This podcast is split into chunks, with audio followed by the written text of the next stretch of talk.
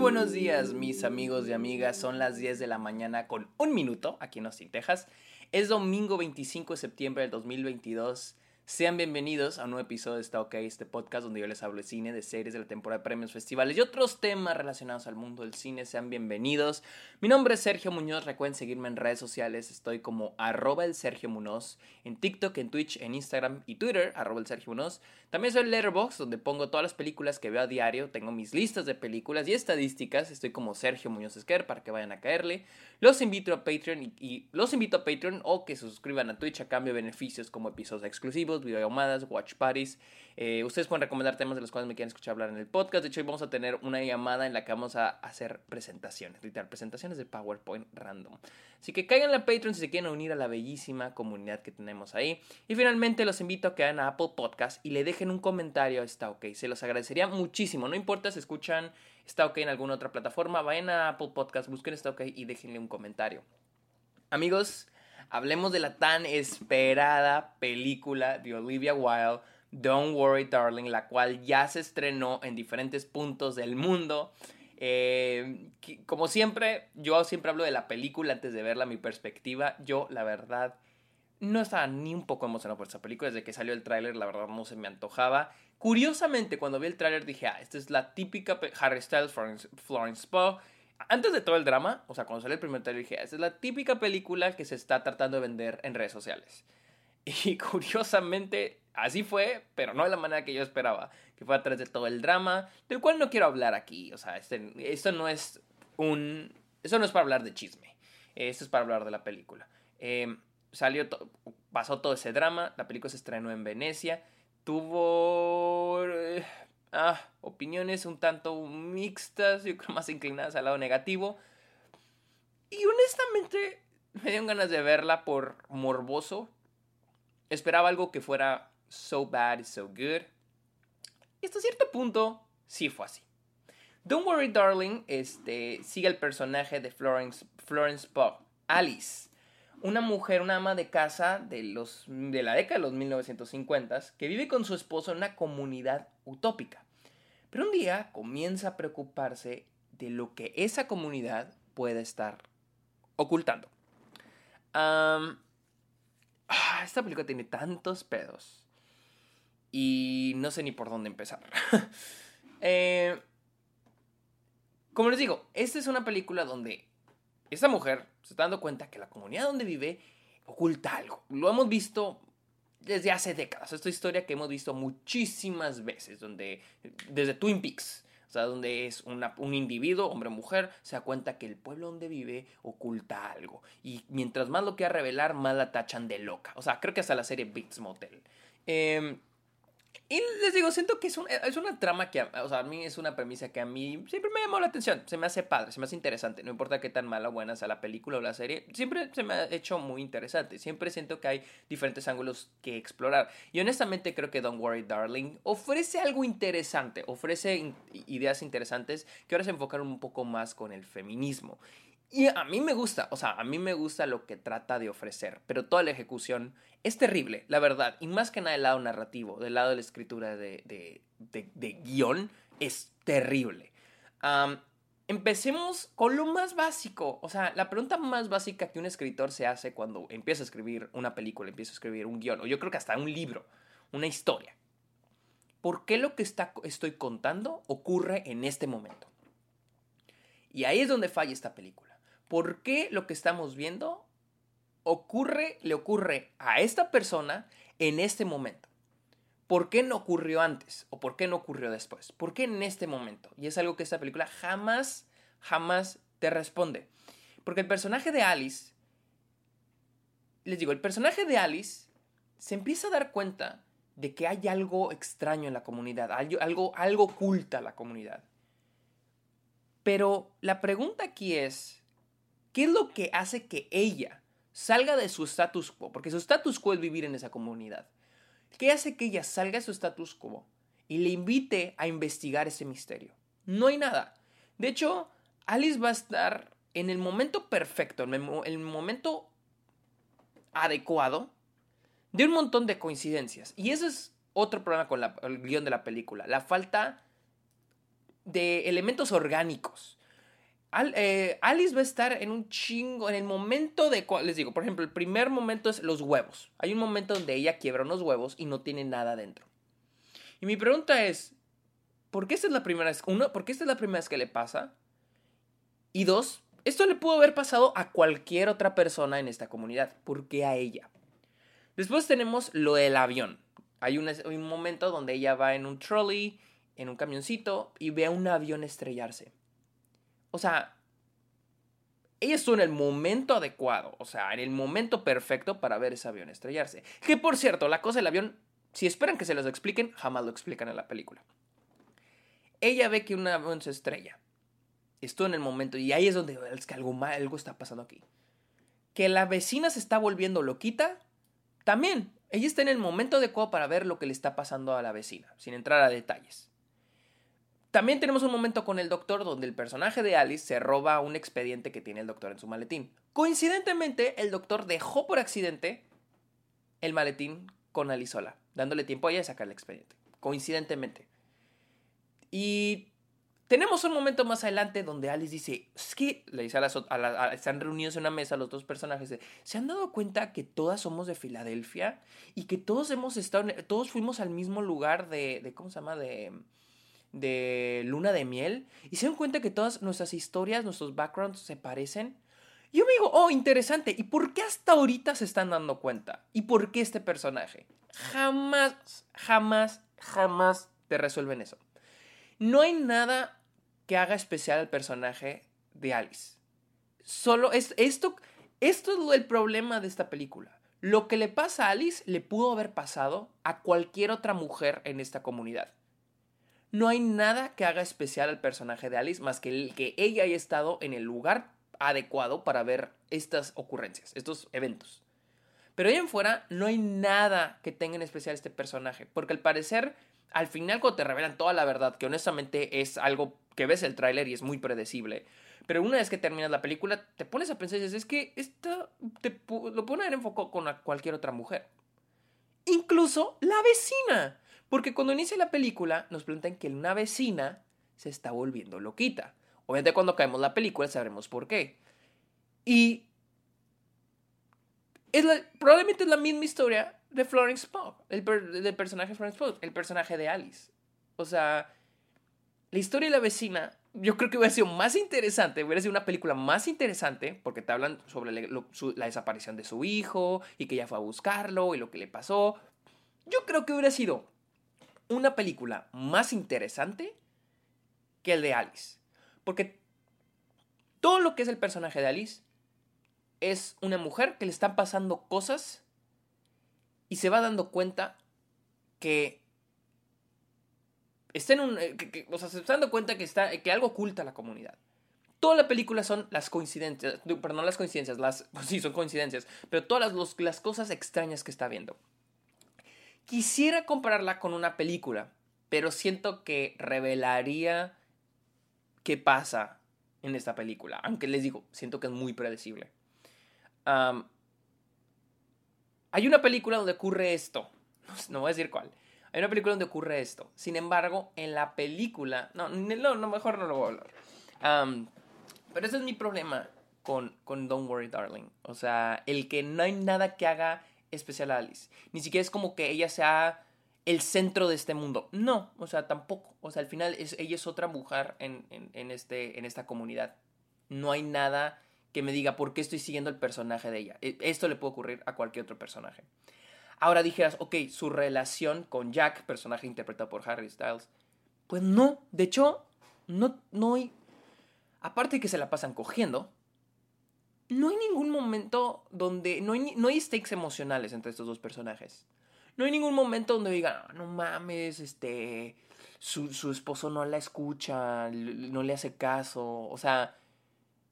Como en, la, como en Rosemary's Baby.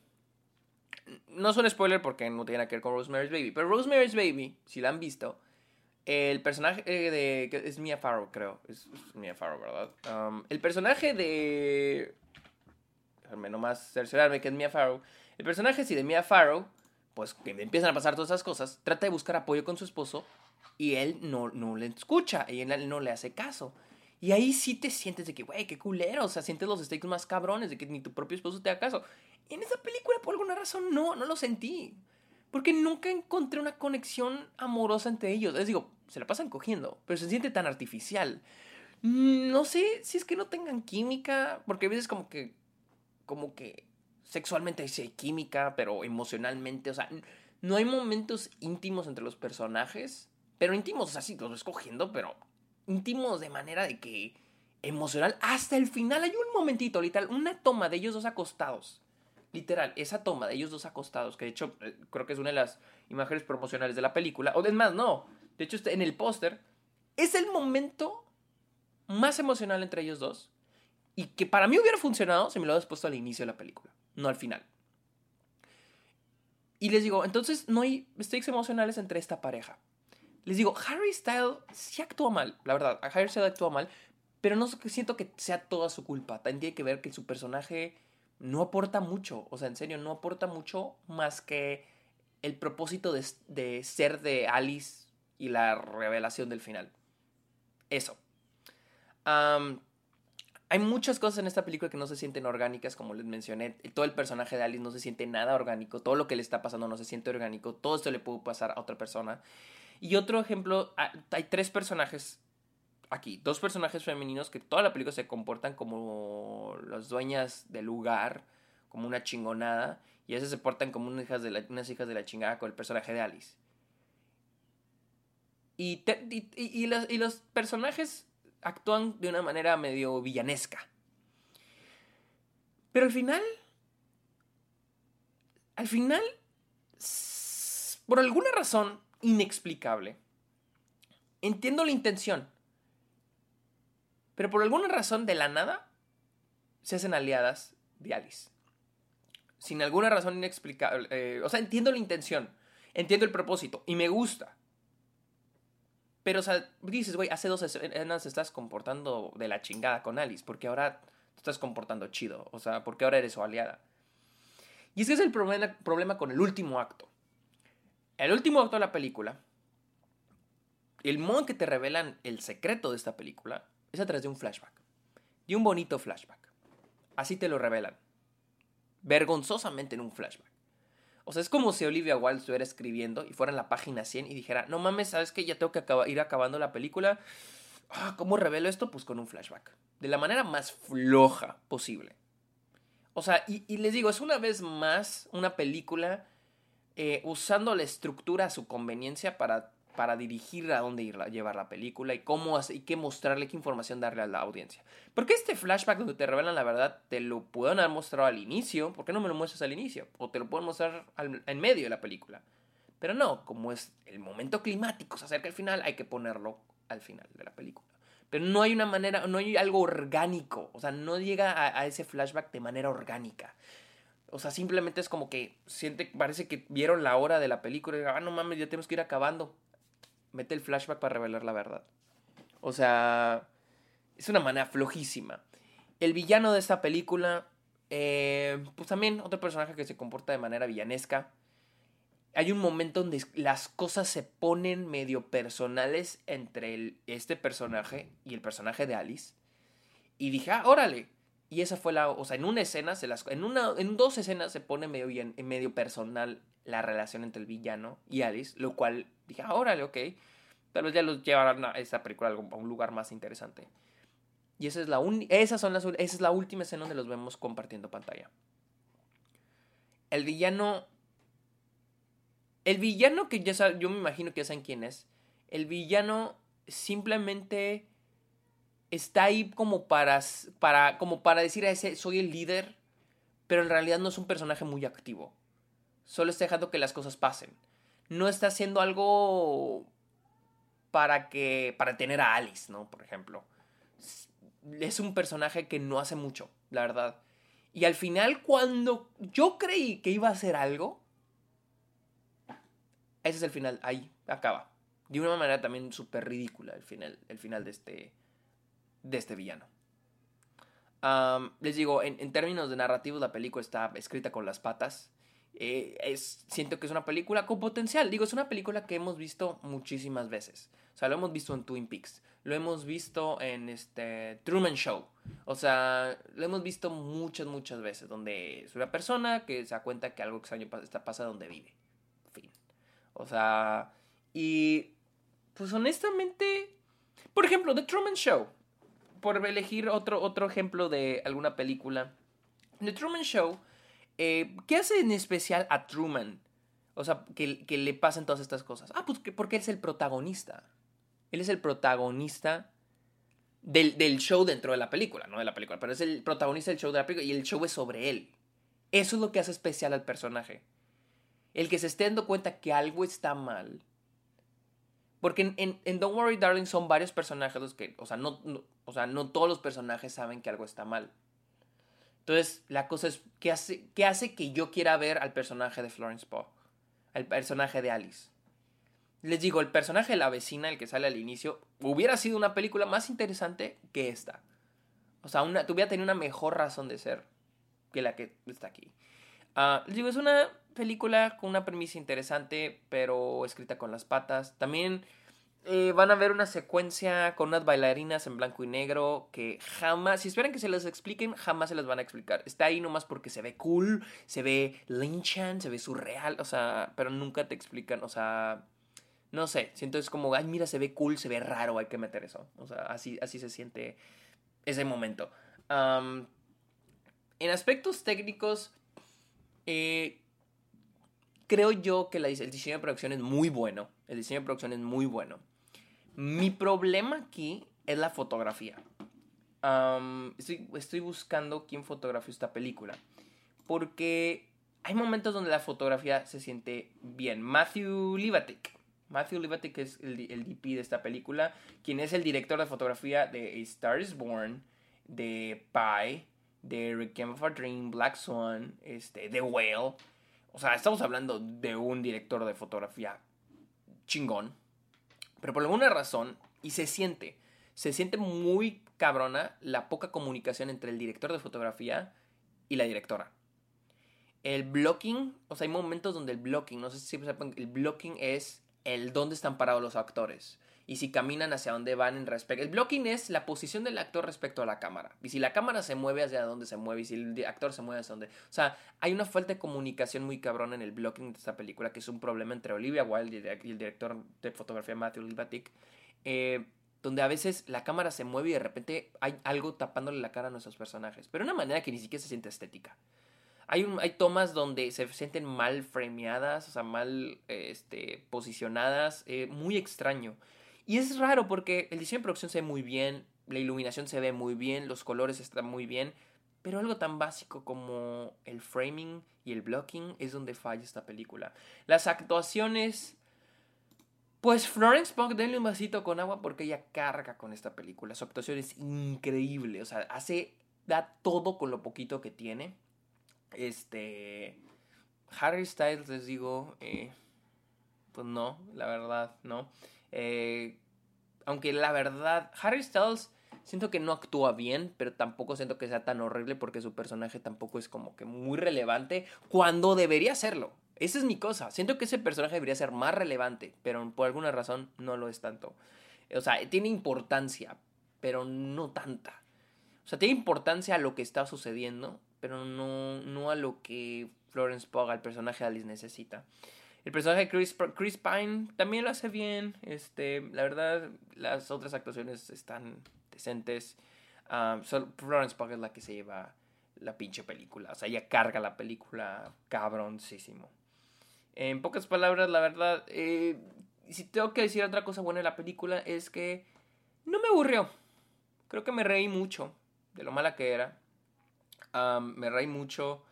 Eh, creo que es este tipo de películas que te tienen, que, que las sigues viendo porque quieres saber la verdad, a pesar de que es muy predecible. O sea, si han visto, les digo, como si han visto el tráiler, saben, lo pueden saber.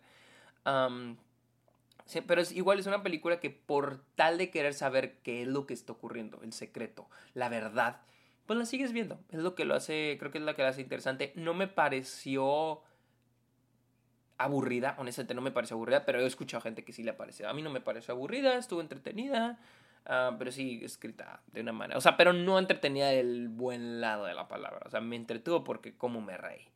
Ah, pero bueno, esa fue mi opinión de Don't Worry Darling, la cual está disponible ya en cines, creo, de Latinoamérica, Estados Unidos, para que vayan a verla si quieren verla. si me dicen, ¿recomiendas verla? Es cosa de si tienes ganas de verla. Si tienes ganas de verla, vela, no hay pedo. Pero bueno, amigos, recuerden seguirme en redes sociales como arroba el Sergio Muñoz, en el Letterboxd como Sergio Muñoz Esquer. Y también caigan a Patreon o suscríbanse a Twitch a cambio de beneficios. Cáiganle ahí, los links están en la descripción de este episodio. Y por último, dejen un comentario a Apple Podcast. Déjenle un comentario, está ok en Apple Podcast. Amigos, muchísimas gracias por escuchar este episodio, está ok. Que tengan muy bonito día. Bye.